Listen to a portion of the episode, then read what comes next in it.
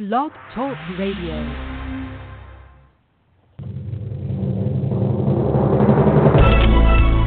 This is All About Wine on Blog Talk Radio, the talk show dedicated to the wine industry since 2009, featuring winemaker, cellar master, vineyardist, and tasting expert Ron. Basically, what we're trying to do on this program is just trying to educate people and trying to make wine less confusing and more friendly. From coast to coast and around the world. You know, we really have had some some neat people on the program. I, I just I love that. Share your question or comments using the live chat feature on our website at www.allaboutwinebtr.com. Again, that's www.allaboutwinebtr.com. And now, All About Wine is on. Here's Ron.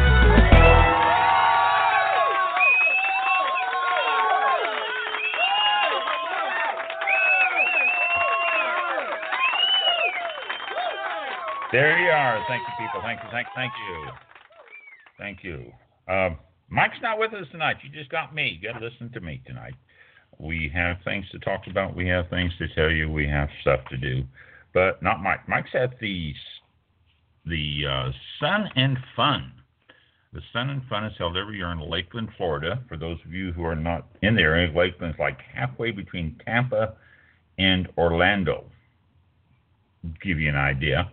It's in the middle of the state. It's a great event. They have planes, all sorts of little planes come into it. It's a fly-in, is what it is more than anything. And they have, what's that? My engineer just said something. Sun and Fun Flying. Yeah, the Sun and Fun Fly-In is the full name, but the Sun and Fun Fly-In. They have little planes fly into it. Nothing real big, you see. A bunch of small plane, planes, and they have people talking about their planes on like a car show that you would attend. Only this is with aeroplanes, little small airplanes. Uh, bunch of different type. I'd tell you the type, but I have no idea. Uh, so it is a fun event. Mike is into flying. He is uh, real big into that, and so he's spending time down at the Sun and Fun. So he won't be on with us tonight. He did get a chance to see the Blue Angels, and actually he got a chance to meet the Blue Angels and talk with them for a little bit. So that sounded like a great time. Uh, these guys are fantastic. If you ever never seen the Blue Angels or any of those uh, aerobatic jet teams, it's well worth a trip to the local air show or something. Those things, those guys are just fantastic. So he is there, and he will be doing that. Although he will probably be doing his Sky Blue radio show tonight. So if you are in a mood for Mike, he will still be on his Sky Blue radio show. Uh, that's from 10 to midnight, and uh, you can check that out.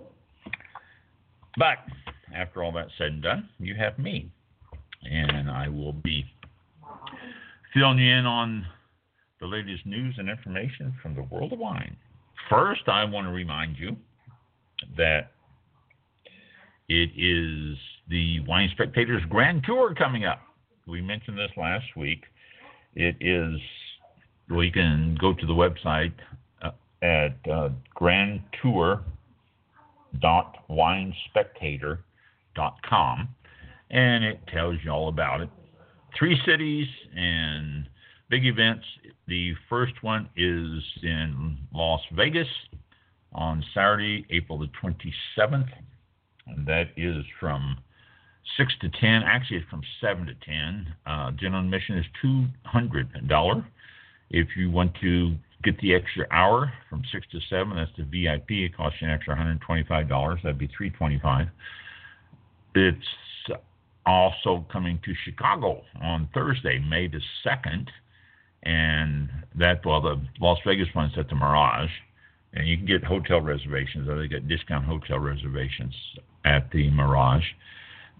Then the next one is Chicago at the Navy Pier. Again, 325 VIP, 200 general admission. And that is no hotel reserved for that, no discounts on that. You just got to make your way into Chicago and do your own thing there. But then the last one will be way down in Miami. again, that is same hours, same prices. That's going to be at the Fontainebleau in Miami Beach. And the Fontainebleau does have reservations, room reservations available at discounts. So it's coming up of the month over uh, 250, uh, over 240 wines available with a 90 rating or higher. A phenomenal event. You get a free Riedel glass, uh, and uh, that's just you know if you are in those areas, or if you're taking a vacation in those areas, or if you're so inclined to travel for a big wine tasting, that is the one to do. So that's coming. It's a grand tour uh, by uh, Wine Spectator. And uh, we have a couple of wineries that are having events, as always. We got to cover those. Castle Ridge Winery is having their uh, April the 4th, today, unless you are in Iowa, it's too late. It's from 11 to 4. Uh, they had their peanut butter and jelly day. Uh, today is peanut butter and jelly day, by the way. And they had their peanut butter and jelly day today. And so you missed it. Oh, that wasn't today. National Peanut Butter and Jelly Day was on Tuesday. And they're celebrating it on the 4th. Hmm. I question the wisdom of that. But they have stuff there all the time. Castle Ridge Winery is located in Iowa at, well, where's your address here, Castle Ridge? There it is. At uh, 1681 220th Street in or Lytton, Iowa. And you can uh, get a hold of them at Castle Ridge. Well, Tassel Ridge Winery. What is your address? I I think it's just TasselRidgeWinery.com. But they have events all the time. So if you're in South, actually southeastern, it's southeast of Des Moines. So you're in southeastern Iowa, check it out. Some great wines and great place and very very friendly staff. So you need to check those out. And let's see, we've got a couple of others for you here. DelMonaco Winery. This is in uh, Um, well, what is this? Is a problem here? You may have to view this email in your browser. View this email in your browser. I am, and it is. All right, there we go. DelMonaco Winery. They are located in Baxter, Tennessee, on 600 Lance Drive. Uh, web address delmonacowinery.com, and uh, you can contact them at DelMonaco uh, DelMonaco Winery. They are having all sorts of puppies and kittens and bunnies o wine coming up. Uh, let me see the dates on this. Toward the end of the month, they're having their adult Easter egg hunt, and uh, you'll have an opportunity to meet the wine bunny and get a picture with the wine bunny. Uh, adults now. I mean, you know, leave the kiddies at home or with grandma and go out and drink yourself some wine and have a picture taken with the wine bunny. And all sorts of good stuff going on for Easter there. They uh, have uh, barrel club and cellar club and just a bunch of stuff happening. Uh, wine slushies are in season again. So that is, again, DelMonaco Winery and Vineyards, 600 Lance Drive in Baxter, Tennessee. Uh, www.delmonacowinery.com. 931 858 1170. And so they are coming up. We have Waltz Vineyards. Waltz Vineyards in, I know this, Pennsylvania. Am I right on that? Yes, I am. at 1599 Old Line Road in Mineham, Pennsylvania. Uh, Mine, Manheim, I said Man, Manheim, Pennsylvania. Uh, Waltz Vineyards, and they have things scheduled for the month. The uh, five course dinner, the General Sutter Inn five course dinner uh, with the uh, uh, Manheim wines on each course. Great thing. I won't read you the the whole menu here, but oh my gosh, baby dip lettuce, asparagus, poached egg in one of the courses, uh, halibut. The second course is duck confit, blueberry gastrique pancake. Whoa! Uh, wrap baked brie, strawberry wow, and wines to go with each of them. Five course meal coming up, and that's going to be this Sunday from six to whenever five thirty. The doors open. Eighty five dollars. That includes the tax and gratuities. Uh, you can get a hold of them at 717-626-2115. And uh, they're uh, reservations are still available. A big five course meal with an award winning chef and all sorts of good stuff there. So that's coming up this this Sunday. We also have uh, oops, wrong one. Where did I put them? Oh, I know where I put them. I put them here. Uh,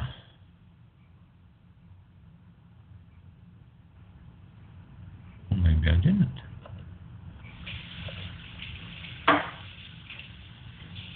Huh.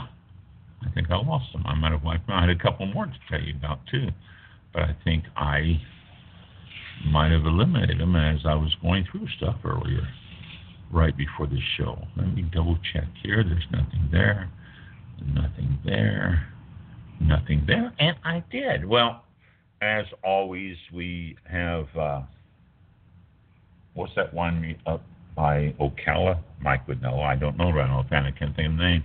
But they have events going out throughout the weekend and every week. So if you're in Florida, check them out also. So I swear I had those up here and I was going to talk about them. But, oh well. All right. Um, what food is coming up this week? Oh, I'll tell you, let, let me give you a quick quick trivia here. I've been skipping on the trivia the last couple of weeks. Let me give you some quick trivia. The names of many French wine regions have fascinating origins. Here, for example, are three. Champagne. This is from the Latin Campania, the term originally used to describe the countryside north of Rome. Bordeaux, from A bord de l'eau, which means beside the waters. It's a reference to the fact that Bordeaux lies along the route of three large rivers and borders the Atlantic Ocean. And Provence, from Provincia Romana, as the Romans called this part of their empire. So the names derived from Rome's on both of them, it looks like. And another trivia here, what got your attention. When it comes to Castro, being in the wine business is not easy going. A relatively expensive fine red wine might be held by the winery and aged for two to four years before it is released and sold. During that time, of course, the winery incurs numerous expenses from paying employees to farming the vineyards to harvesting the grapes and bottling the wine. In Bordeaux, one way prestigious chateaus have gotten around the cash poor dilemma is by selling futures. Under the future system, customers buy a wine from retailers up to two years before it is actually released from the chateau. The customers customers base their decisions on the reputation of the chateau and on early assessments of the vintage. Buying futures is, in effect, buying on speculation, which is a gamble. In the system of selling futures, or is the system of selling futures successful? For the most part, yes, especially in great vintages. Right after the magnificent Bordeaux vintage of 2000, for example, a single San Francisco wine shop, the Wine Club, sold $1 million worth of Bordeaux futures in a single day. Wow. So, futures, that's speculation. That's, you hear about that off and on all the time, and it is a risky thing, but if you know what you're doing and if you are hooked up to the right people that are talking to you about the futures, it's it's you're hedging your bets, if you will. It's not not stacked against you. So, uh, what is the food for the next week? This is the fourth. I had to remind myself what date it was. Mentioning reminding me here. This is the fourth. Today is National Cordon Bleu Day, also International Carrot Day, and National Ramen Noodle Day. Ramen noodles. Boy, those things are so full of sodium. I love them, but they're so full of sodium. Tomorrow, Caramel Day, or caramel, however you want to pronounce it.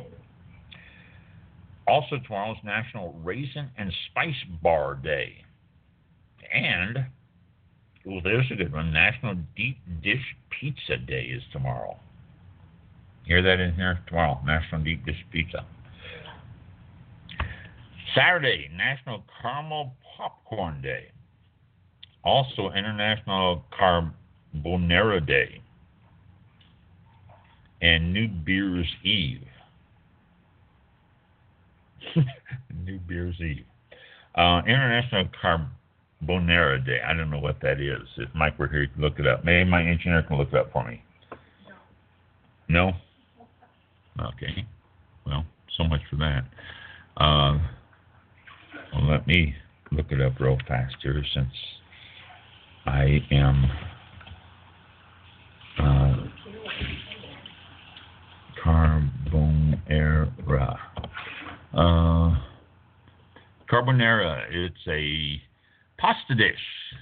Carbonara is an Italian pasta dish from Rome made with egg, hard cheese, uh, guanciale, and pepper. The recipe is not fixed to a specific type of hard cheese or a specific type of pasta. The cheese is usually Romano, uh, pecorino Romano cheese. So there you go. That's what carbonara is a pasta dish with hard cheeses and you can put mushrooms in it and oh, all sorts of different things here on that. So there you go finding out something new tonight with, with food. Sunday is National Coffee Cake Day. It's also a National Beer Day, hence the New Beer's Eve on Saturday. National Beer Day on Sunday. You can put down your wine and have yourself some beer on Sunday, but all the other days, open up a bottle of wine. Uh, and then Monday is National Empanada Day. Excuse me. Well, let's do it again. Empanada. That is, I think, a Spanish dish. And A D A. Okay. Empanada. Empanada. Okay, that is. excuse me. Uh, is a type of baked or fried pasty, consisting of pastry and filling in Latin American cultures. The name comes from the Spanish verb empanar and literally translates as embreaded, that is, wrapped or coated in bread. So you can throw whatever you want inside, I guess. There's no rules for that. It's just as long as it's wrapped in bread and you can have yourself an empanada. Uh, yeah, they got all sorts of images with different stuff. It, it looks like, uh, yeah, uh, Spanish and wine region comes alive again in uh, Empanada celebrations.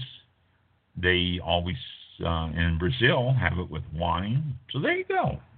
Monday, National Empanada Day, uh, and you can put some stuff, some meat in it or whatever you want, and have it with wine. So sounds like a winner to me. And Tuesday, National Chinese Almond Cookie Day. And then Wednesday, National Cinnamon Crescent Day. A crescent roll only cinnamon. I don't believe I've ever had a cinnamon crescent roll. And then next Thursday, for those of you who want to think ahead, National Chi- uh, National Cheese Fondue Day. That would be fun. Cheese fondue and a glass of wine, red or white. You can pair that with anything. So there you go. There's your food for this coming week. And open up a bottle of wine and compliment each and every one of them with the wine. All right, let's see. We have different things to talk about today. Uh, not a lot. Thank you. I've heard from some people that are that have been listening to the program out there. Thank you. Appreciate it. Uh, hope I'm teaching you some stuff about wine, and hope you are drinking lots of wine and enjoying it. So, uh, again, just thanks for tuning in. There is, well, this I noticed and caught my eye. I thought it was interesting. We've talked about the high plains of Texas quite a few times on the show here and how good of a wine growing region it is and how how popular it is for wines and how it's putting out some nice wines. But there is a problem there that we don't hear too much about. It's the fact that there are a lot of cotton fields around the vineyards. And because of this, which, you know, this area is actually traditionally cotton country, because of this, there is a conflict with the vineyards. Uh, they are, well, the, the, the drought has caused a lot of people to take out their cotton. I mean, that area has been under a drought or semi drought for off and on for years. And they've been taking out the cotton and putting in vineyards. And so you can have one grower that has a big cotton field and right next to it a new vineyard. But they are actually spraying the cotton fields, spraying them for worms and bugs and all sorts of stuff and there's a drift that is going over into the vineyards. And it's creating a problem. The uh, high Texas plain growers say that they've been hit with, by pesticide drift uh, from the cotton fields and is carried by the wind into the vineyards. And the damage they're saying is devastating to a lot of their vines. The uh, farmers are saying they're experiencing deformed leaves, reduced crop yield, and even killing some of the vines. And they, the uh, Bobby Cox, who's a vineyard consultant wine grower in Lubbock, says it's huge. The biggest threat has been to the farming grapes. Uh, it's the biggest threat to the farming grapes in over 40 years. They don't have a solution yet. They hope to be able to work together, and but they don't have a solution. Uh, the um, uh, I'm sorry here, but I'm looking at some. The uh, University of Missouri suggests that drift of dicamba has damaged over 1 million acres of vulnerable crops across the country. And when asked how a big threat of pesticide drift is to wine grapes in Texas, they said it monitors the vineyards throughout the region says that it seems to drift damage is causing a damage to 90 to 95 percent of the vineyards in the region. Wow, that's significant. The Texas Hill Country is the second largest AVA in Texas, and it is creating problems with the drift the cotton growers are saying, you know, we're sorry that this is happening, but we cannot quit spraying our cotton. They said that we've got over 5 million acres of cotton, and there's just over 5,000 acres of grapes. So we really can't stop spraying. And the grape growers don't have the finances or wherewithal to sue and stop it because with only 5,000 acres planted, they're not going to be able to beat the lawyers or the money involved in 5 million acres of cotton. So, Texas A&M has done some trainings in proper herbicides. They are showing them how to do it. New types of sprays are coming out to contain it, training them not to spray in wind, which is really a problem because in the uh, plains country of Texas, there seems to be almost a constant wind. Uh, not big, not large, not heavy, but enough to blow the sprays and all that. So it is an ongoing problem, if you will. It's something that they uh, aren't sure what is going to become of it, but it's something that we'll keep an eye on and see what if we see anything else about it coming up in the coming months or years here. All right, next one oak. Why isn't all oak alike? Well, oak is different. We all know that oak is harvested. They're saying the Hungarian oak is actually the best oak out there right now. It is excellent for wine. Uh, we've always heard that French oak is the oak to use. The French oak is the one because of the way that the grain in the wood is and how it seals the, the barrels so well. But they're saying that Hungarian oak is even better. Uh, the multiple factors that influence how the wine taste the grape type, altitude, latitude, climate, slope, angle, uh, soil type, wind direction cultivation techniques, fermentation length, aging, all these do have an influence. But if you're oaking, the factors of oak make a big difference too, including the type and age of oak, the grain tightness, the seating of the oak, the type of toasting on the oak, uh, surface area to the volume ratio. All this makes a difference in the final product and how the wine will taste. And when it finally gets into your your uh, premium wine glass or into your you know red plastic cup, it's going to affect the taste one way or the other. So, French oak, Australian oak, California oak are all very important, as is well here in America, Texas oak and Missouri oak and Minnesota oak, all these make a different taste. Every one of them does have an influence. There are basically three types of oak, uh, two major categories American oak and European oak. American oak species is the Quercus alba, and it grows on the American continent.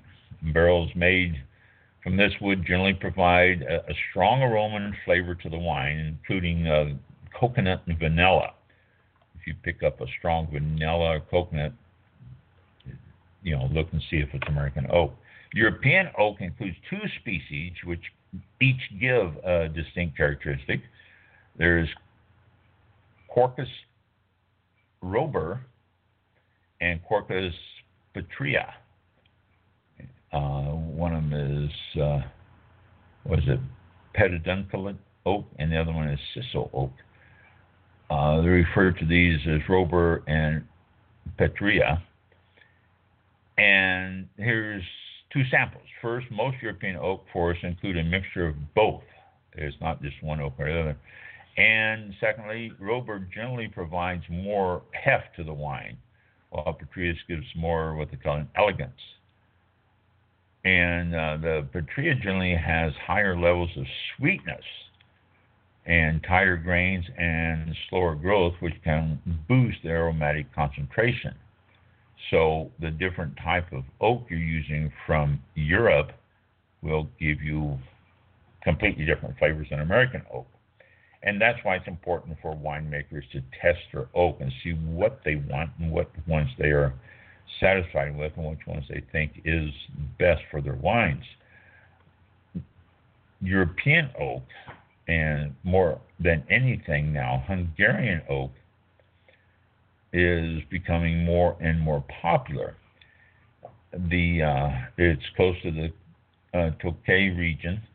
The mountains are very young geographically, and so the steep slopes and the soil thickness uh, is a little bit thinner, and so the climate gives you cool winters and hot, dry summers. And these conditions basically are harsh, and it creates a a, a better oak for the wine. So it's the challenging conditions which tends to give it uh, the taste that uh, all winemakers are demanding. It is a uh, not a heavy, harsh taste, but one that adds an intricacy to the wine that you don't find in some American oaks. Hungary sells 35,000 to 45,000 barrels a year, of which California purchases about 40% of that. Spain and Italy are also purchasers uh, from that, and there's also clients in Australia, China, South Africa, and other nations of the world, not so much as the ones I just mentioned. The high use of land in Hungary results in only 21% of the territory being covered in forest, and that's just over a million acres, which is no greater than the size of the state of Rhode Island and smaller than Delaware, about half the size of the island of Corsica. So it's not a big area, but it is putting out some well seeked after oak barrels. Uh, general knowledge, he's saying, uh, uh, the, a specialist in the barrels uh, noted the general knowledge about the barrel world is very limited, and they try to share that knowledge and keep the winemakers and opinion makers more informed. And oak from Hungary is one of the oaks that is became very popular and very sought after because of its uh, characteristics that it passes on, and also it's becoming, you know, rarer and rarer, which is something that's going to cause the price to go up, which in turn will cause your wine to go up which is always always a bad thing. Okay, uh, next one here is uh, as soon as I get to it here. Uh, there we go. This caught my eye because we have been talking about biodynamic wines for the past you know, a couple three weeks, uh, bringing it up and different things. Felton Road, Biodynamics. Felton Road is located in New Zealand. He says biodynamics takes seven years to be reflected in the vineyard. Seven years. You plant a grapevine, it takes you five years to get your full crop. He's talking seven years for biodynamic to get your full impact. Uh, they explained that while it takes three years to convert land to biodynamics, vines take seven years to properly demonstrate the change. He quoted, It took us three years to convert 32 hectares of vines, but it, I really felt it took seven years for the, it to manifest itself into the vines. The three year certification is more like a cleansing period as the vines adopted the changing nutrient source. So uh, he goes on. I was essentially a bit scared of the voodoo, but what I like about biodynamics is that you're focused on your whole property being an enclosed ecosystem rather than just the vineyard itself. This is what a lot of people say about it. It just it becomes a, a completely different look and approach uh, when you go biodynamic. You know, we converted to biodynamics in the late 1990s. It wasn't a popular decision. I was probably a bit arrogant at the time in insisting that we change, but I'm very glad we did. He says, I don't mind all the mumbo jumbo. The climate is changing radically, and whenever I travel to, to wherever I travel to work, I see it changing. For example, we in New Zealand had lots of rain this year, and it seemed like we had 10 years worth of rain for in two weeks. I get irritated by the fact that chemical farming is called conventional. That's bullshit, he says. We're the ones that are truly farming conventionally. Biodynamics, he said, is conventional. That being said, when things get tough to spray or go against the practices, however, it's a matter of principle. We believe we have to stick to what we've got. And so they don't spray, they don't do anything. There's a theory that biodynamic and organic farming makes the skins of grapes tougher while flavor maturity can be achieved at lower sugar levels. So I've never heard that before, but that, that's what he's saying. Uh, the uh, 2015 vintage was released with an alcohol by a volume level of 8.44 at the winery, um, which is well, didn't say what grape it was. Or oh, the Riesling. Uh, so, uh, so the alcohol oscillates between 8.5 and 9.5. So it doesn't jump up real high on, on his biodynamic vineyards. He said that he can definitely tell the difference in the taste of the grapes of the biodynamic as opposed to organic and especially to conventional farming. So, you know, seven years. The Organic Wine Growers was established in 2007 in New Zealand, 2007. And by 2017, 10% of New Zealand wineries had organic certifications to make organic wine, with 12% of all growers boasting an organic vineyard. Um, organic winemakers of New Zealand now have 51 fully certified wineries and 19 part certified wineries. They aim to increase it to uh, 20% in the near future. So, biodynamics is not easy. It, but and he's not the first that I've read about, not the first that I, I well, we talked about biodynamic winery in California.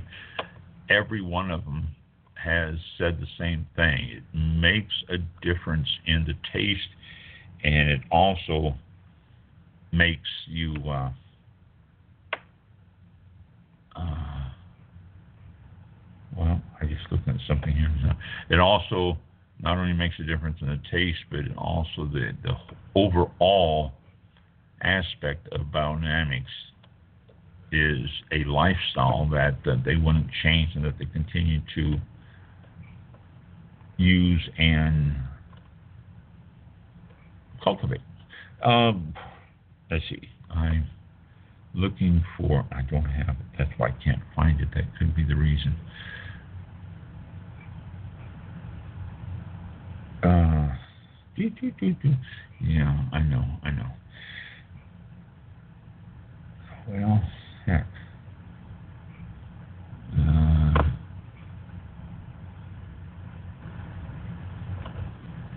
oh, there's this one here. This is one of them that I'm looking for.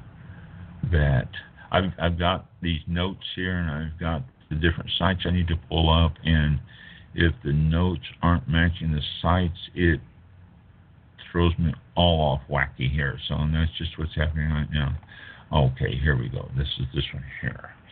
So, uh, China.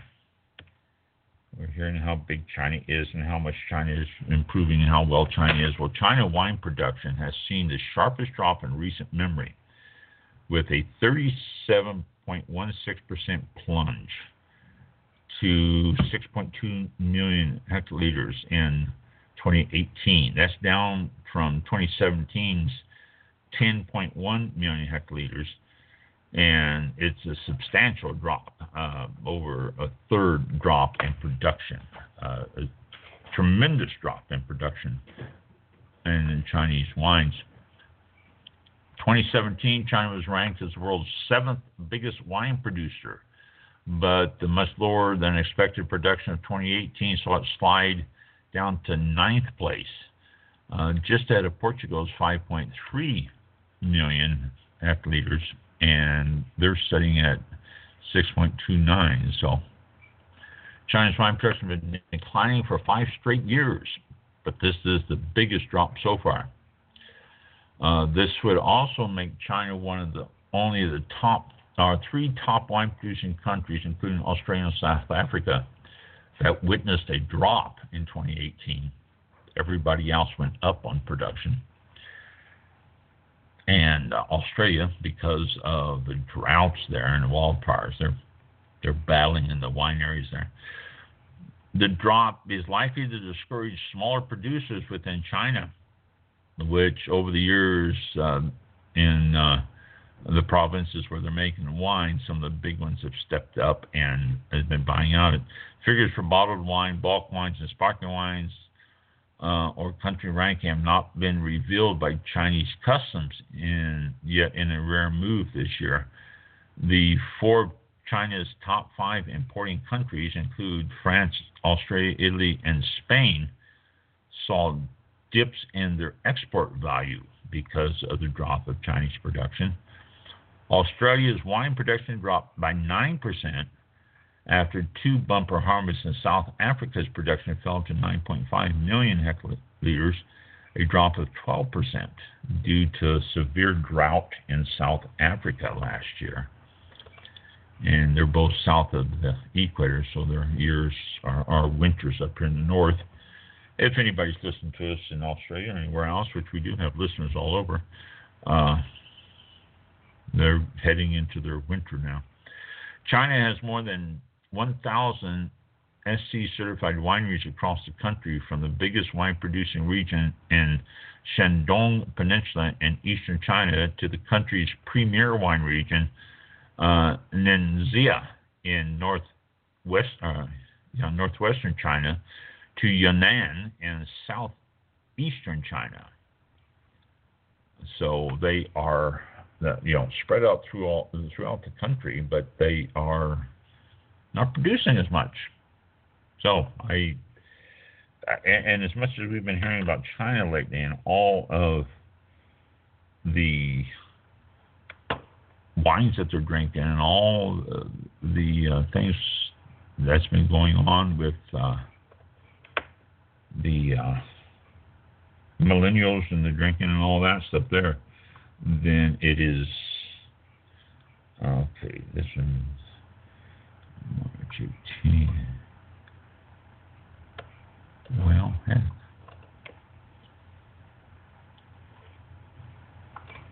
Again, I'm trying to find my things here. Uh,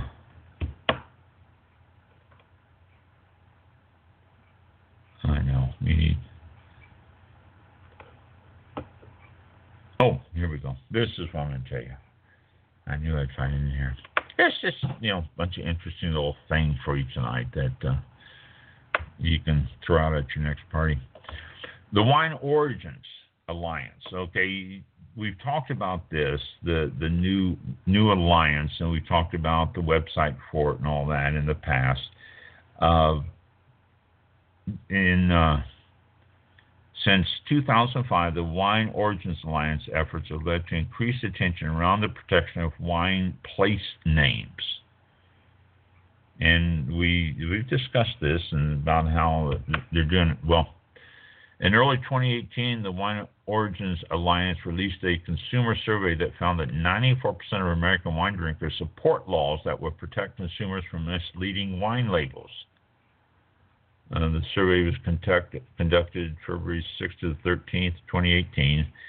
Interviewed 800 American wine drinkers, and the group also released a short film featuring winemakers explaining why it's important to have their names recognized and how their wines are unique to the region.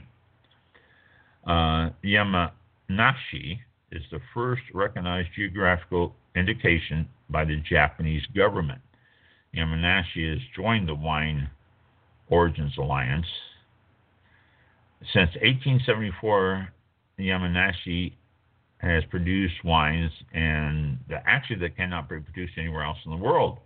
And so they want their name protected, and they want them to be recognized, and they figure a good way to do it is to tell their story uh, with outside the Japanese borders and uh, governments around the world.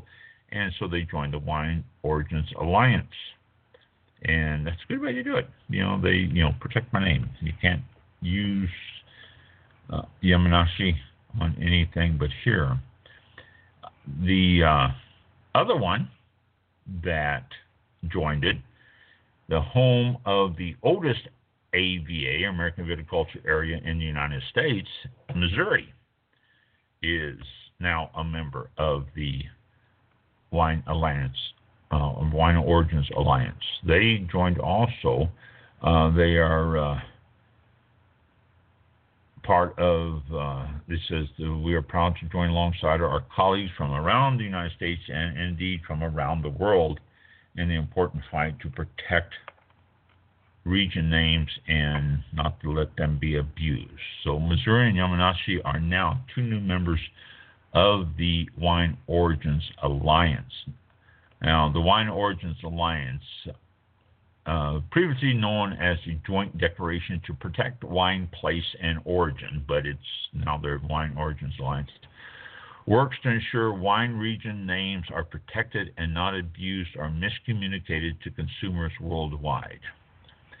And then they've got a whole stack of members now. I'm not going to go through and read all the members, but it's all the corners of the earth, as if the earth has corners. But all regions around the globe are members and adding more all the time. But now Missouri and Yamanashi are two new members of the Wine Origin Alliance. You can look that up too, Wine Origin Alliance. Uh, interesting site. It really does. It tells you about all the different wine regions. If you look it up, you'll see a link and it's, it's information on all the wine regions and everything. It's a good site. Um, if you have any questions about the regions and stuff, it's a good way to check it out there. So do that. Okay, and let's see this next one here. Um, behind the scenes. Oh, this is something we talk about behind the scenes at a wine competition. Um, this this was fun. Uh, it, uh, this is from SIP Northwest. It's uh, no, I don't want to subscribe. I get, but SIP Northwest. It goes in. You know, what time is it? You know, can't tell. I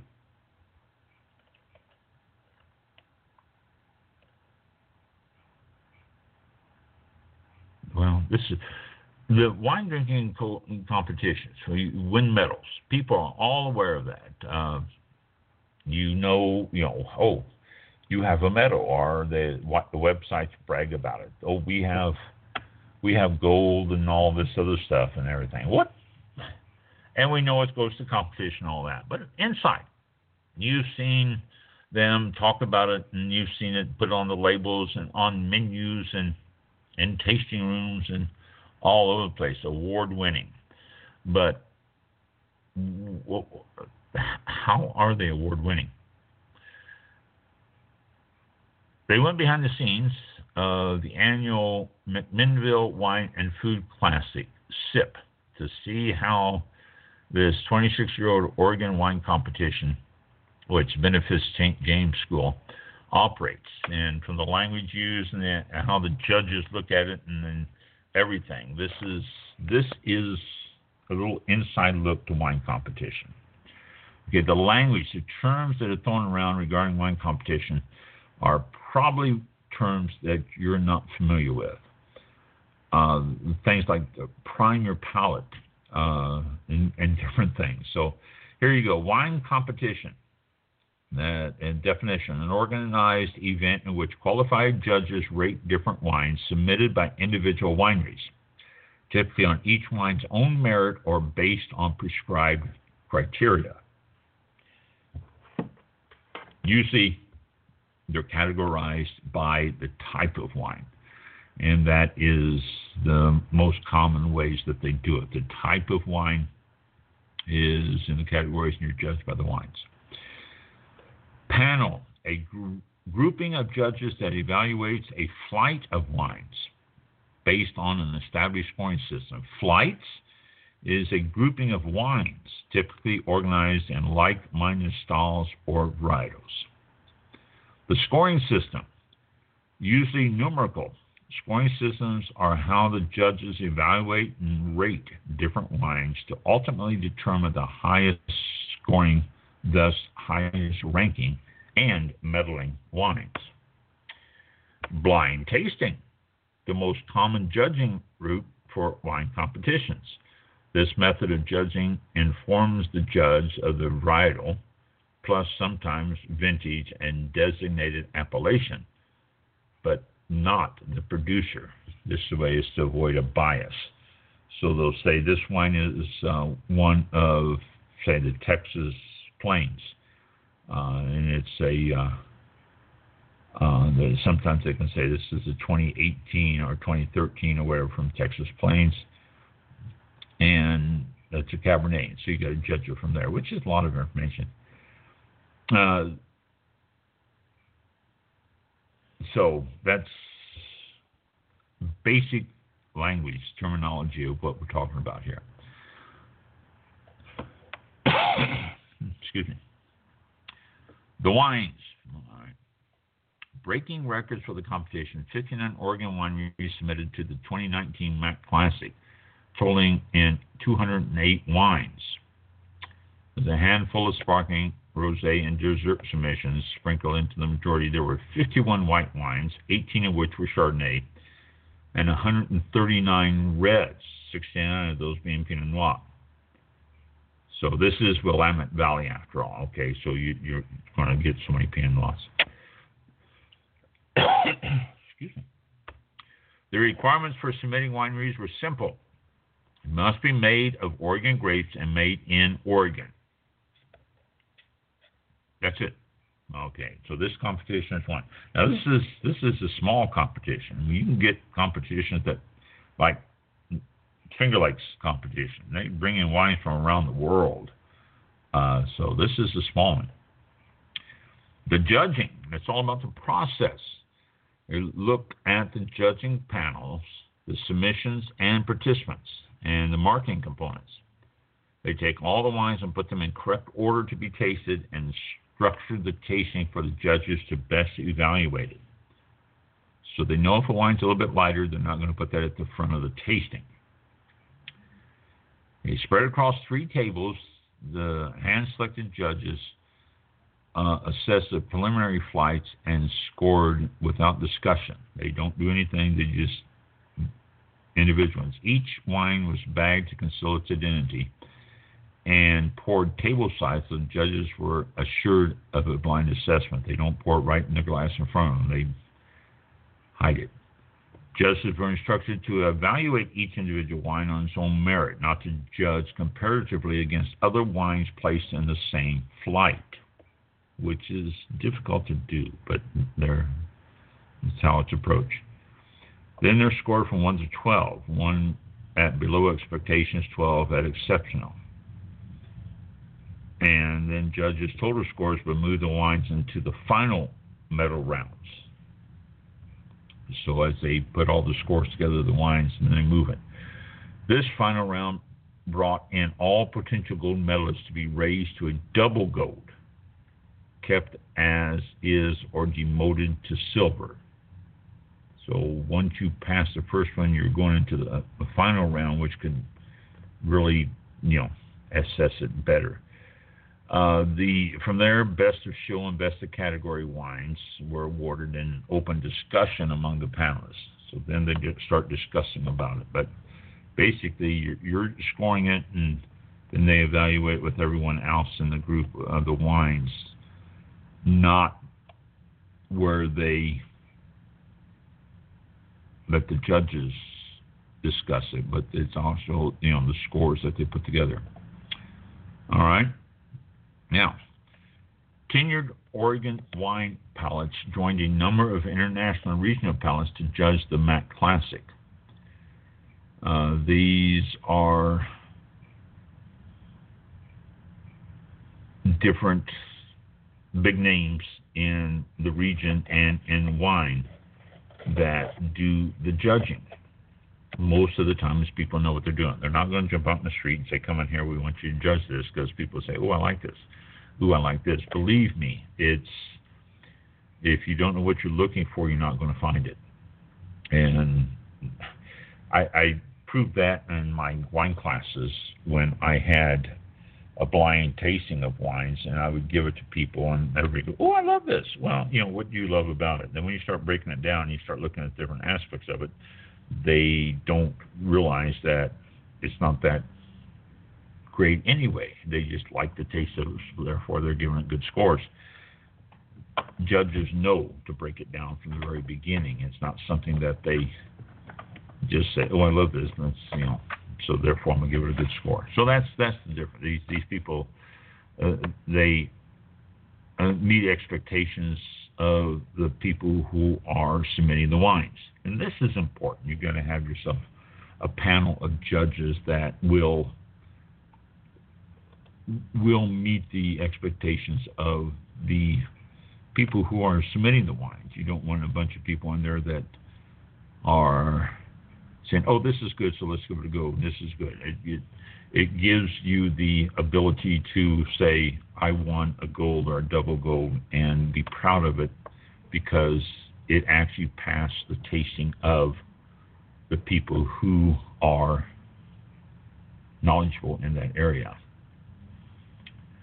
Uh, sometimes, uh, sometimes water and bread products can't quite save the day for the exhaustive palate. So uh, some judges reach for an unsweetened iced tea.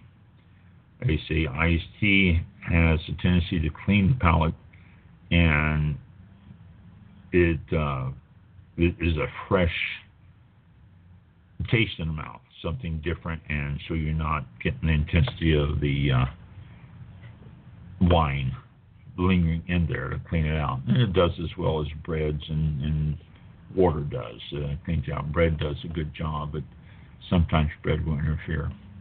And the verdict after the finals, 38 wines received gold medals, and a short list of 10 wines were awarded double gold medals.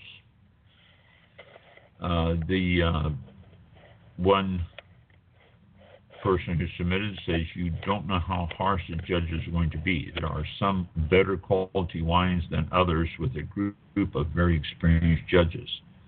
And they, in this competition, narrowed it down to four wines with the ultimate bragging rights for the competition.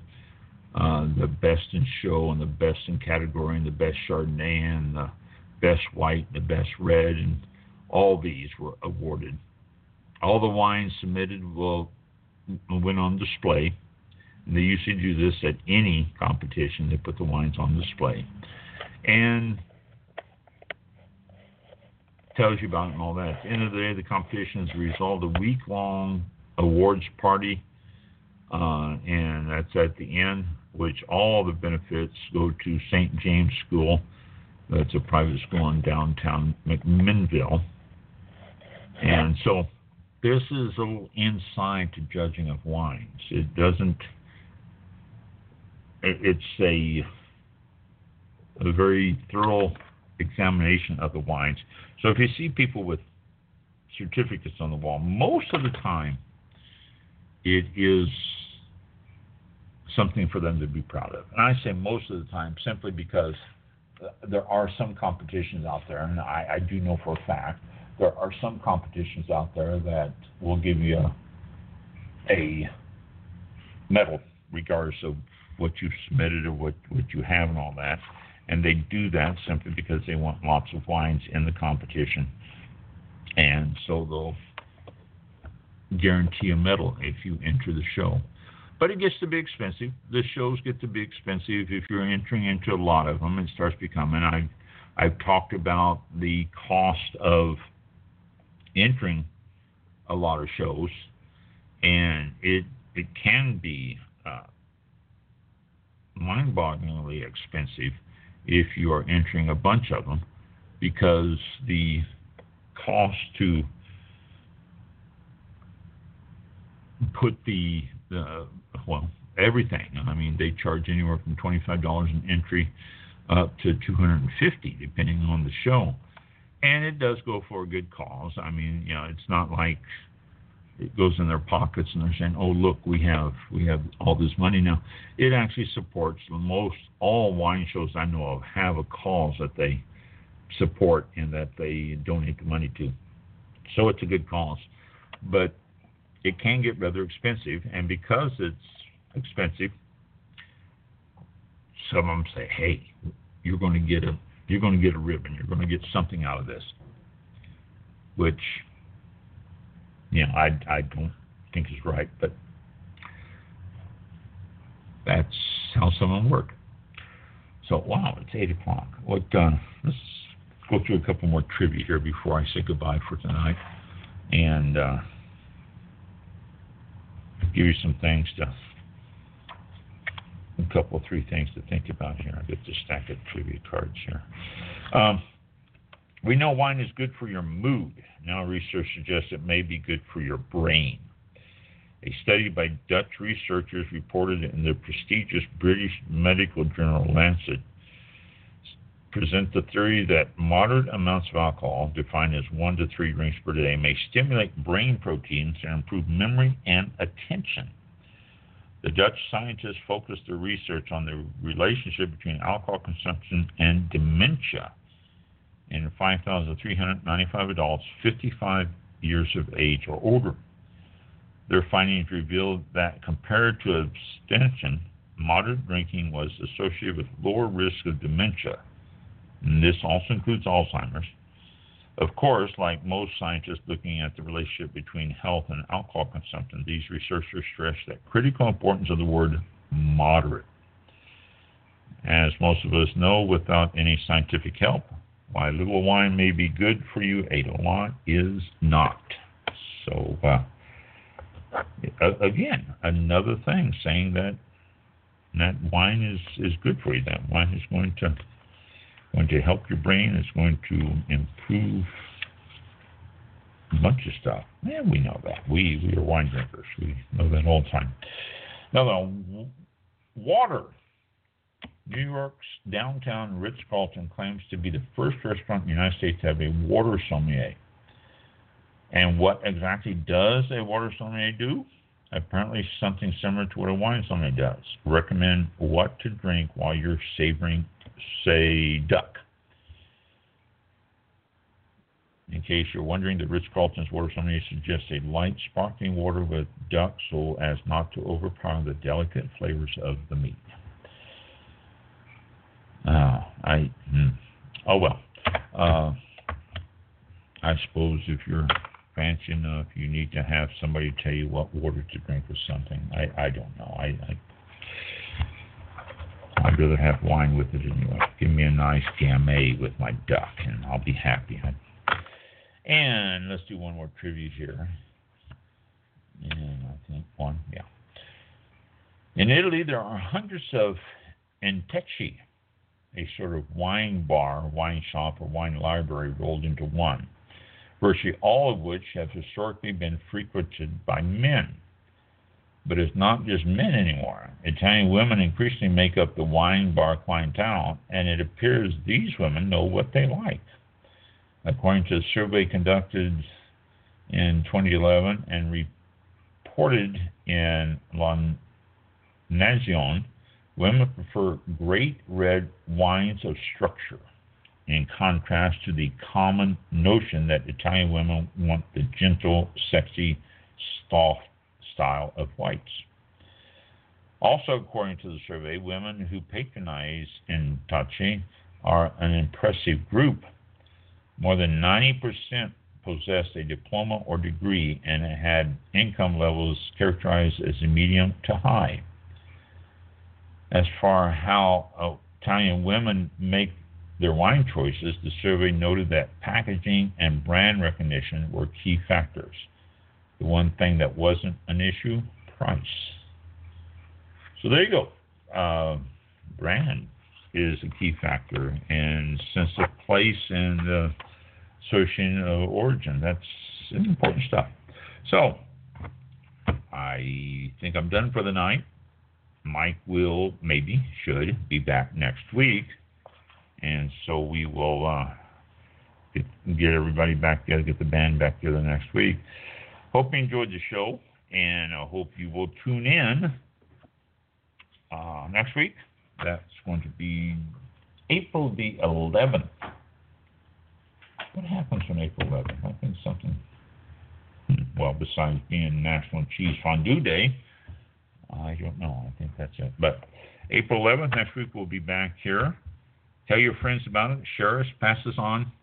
Let everybody know uh, about all about wine.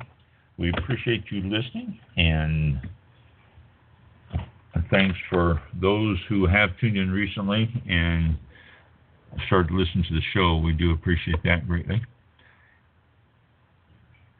And I guess that's it for the night. So we'll see you next week. Be safe out there and drive safe and uh, drink lots of wine, and we'll see you next week.